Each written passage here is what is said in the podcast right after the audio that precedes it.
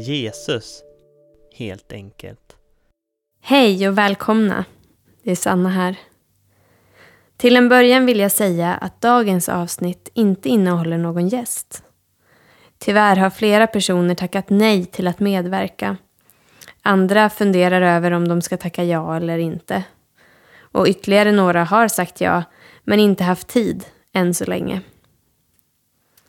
Och ni som lyssnar får gärna be om Guds ledning i att hitta de personer som han vill ska vara med i podden. Dagens avsnitt kommer därför att innehålla något från mitt eget liv som jag upplever att Gud har visat.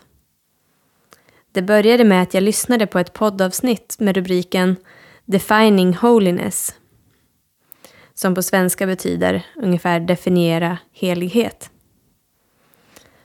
Ofta kanske vi tänker att ordet helig betyder att vara ren eller att göra moraliskt rätt. Och visst, det är en del i begreppet. Men under poddavsnittet presenterades tanken att ordet helig innefattar ordet hel. Och för mig var detta något jag aldrig reflekterat över tidigare. Samtidigt blev det så tydligt för mig. Gud är hel. Han är den enda som är fullständigt hel. Som har alla bitarna på plats. Gud är helig. Det är därför han är värdig att upphöjas. Precis som vi sjunger i många av våra lovsånger och precis som änglarna sjunger. Helig, helig, helig är Herren Sebaot. Hela jorden är full av hans härlighet. Det är också därför han är den vi söker.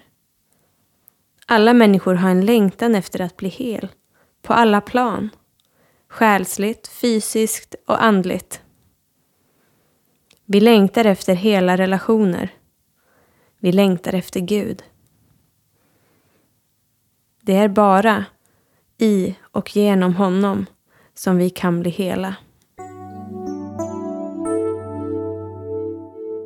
Kvällen därpå gav Gud mig ett tydligt budskap när jag hade lagt mig i sängen för att sova. Jag fick se en bild föreställande ett klassiskt höstfotografi med lövträd klädda av löv i olika färger och ett härligt höstsken låg över bilden. Det här är en bild av mig, sa Gud. Sen förändrades bilden. Jag såg fortfarande samma motiv men fotot såg nu ut som ett pussel. Bilden föreställde samma sak, men var inte längre hel. Det här är ni människor, så som ni är sedan syndafallet. Jag skapade er till min avbild, till att spegla mig. Men när ni valde att vända er bort från mig uppstod dessa sprickor i bilden. Ni kan inte längre leva i enlighet med det ni är skapta till. Som det står i Markus evangeliet. Du ska älska Herren din Gud av hela ditt hjärta, av hela din själ, av hela ditt förstånd och av hela din kraft. Och du ska älska din nästa som dig själv. Sen såg jag olika varianter av detta samma pussel. Ibland var många bitar på plats, ibland färre. Detta symboliserar att ni kan vara mer eller mindre trasiga, sa Gud. Några har tagit emot mycket helande och har många bitar på plats, medan andra är så brustna att de knappt vet vilka de är längre och ännu mindre vilka de är skapade till att vara. Ju mer en människa ser på mig, sa Gud, desto lättare blir det att se hur bitarna ska ligga och tillsammans kan vi hjälpas åt. Bit för bit. Lägga pusslet. Tillsammans. En bit i taget. Ett steg i taget.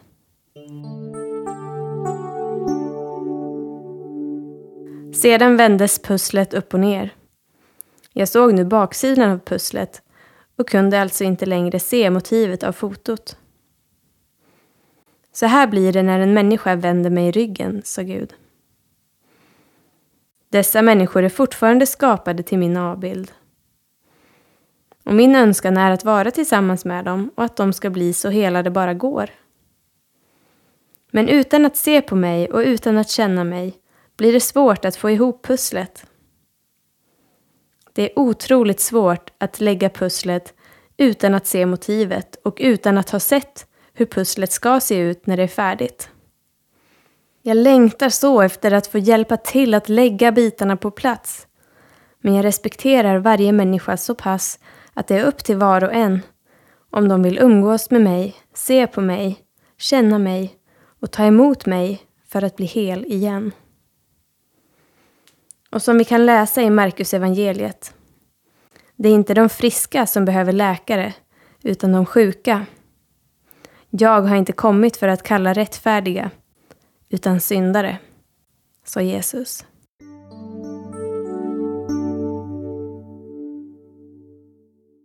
Till slutet vill jag läsa några verser från Höga Visan kapitel 2 som Gud har lagt på mitt hjärta och påmint mig om det senaste året. Jag upplever att dessa ord är från honom själv till var och en av oss. Stå upp min älskade, du min sköna och kom. Ty se, vintern är förliden. Regntiden är över, den är förbi. Blommorna visar sig på marken. Sångens tid har kommit. Och turturduvans röst hörs åter i vårt land. Fikonträdets gröna frukter skiftar färg. Vinstockarna står redan i blom, de sprider sin doft. Stå upp, min vän, min sköna, och kom. Du min duva i bergsklyftan, i klippväggens gömsle. Låt mig se ditt ansikte, låt mig höra din röst, ty din röst är så ljuv och ditt ansikte så skönt. Gud vill så gärna umgås med oss, hela oss, älska oss.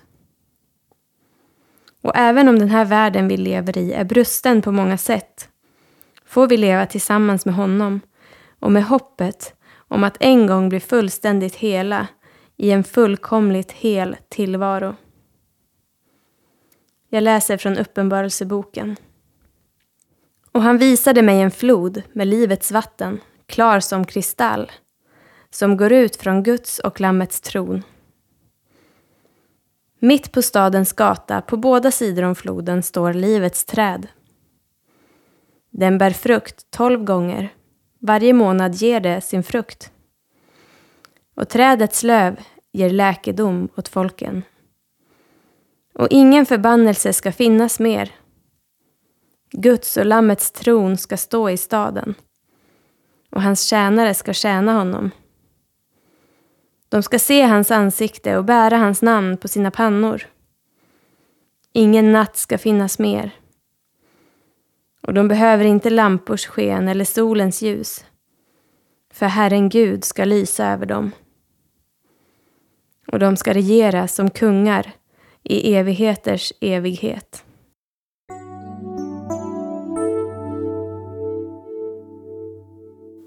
Tack Gud för din omsorg om oss.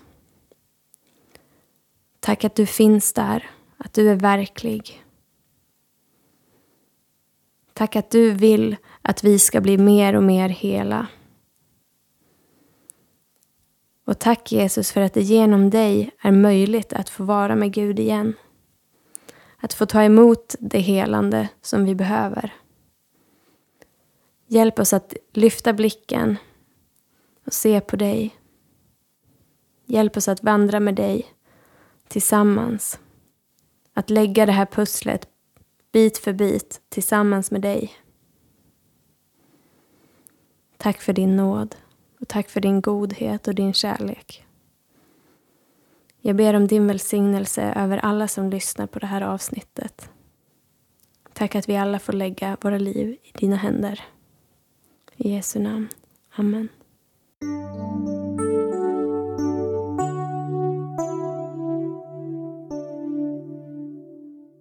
Producerad av AN Ton.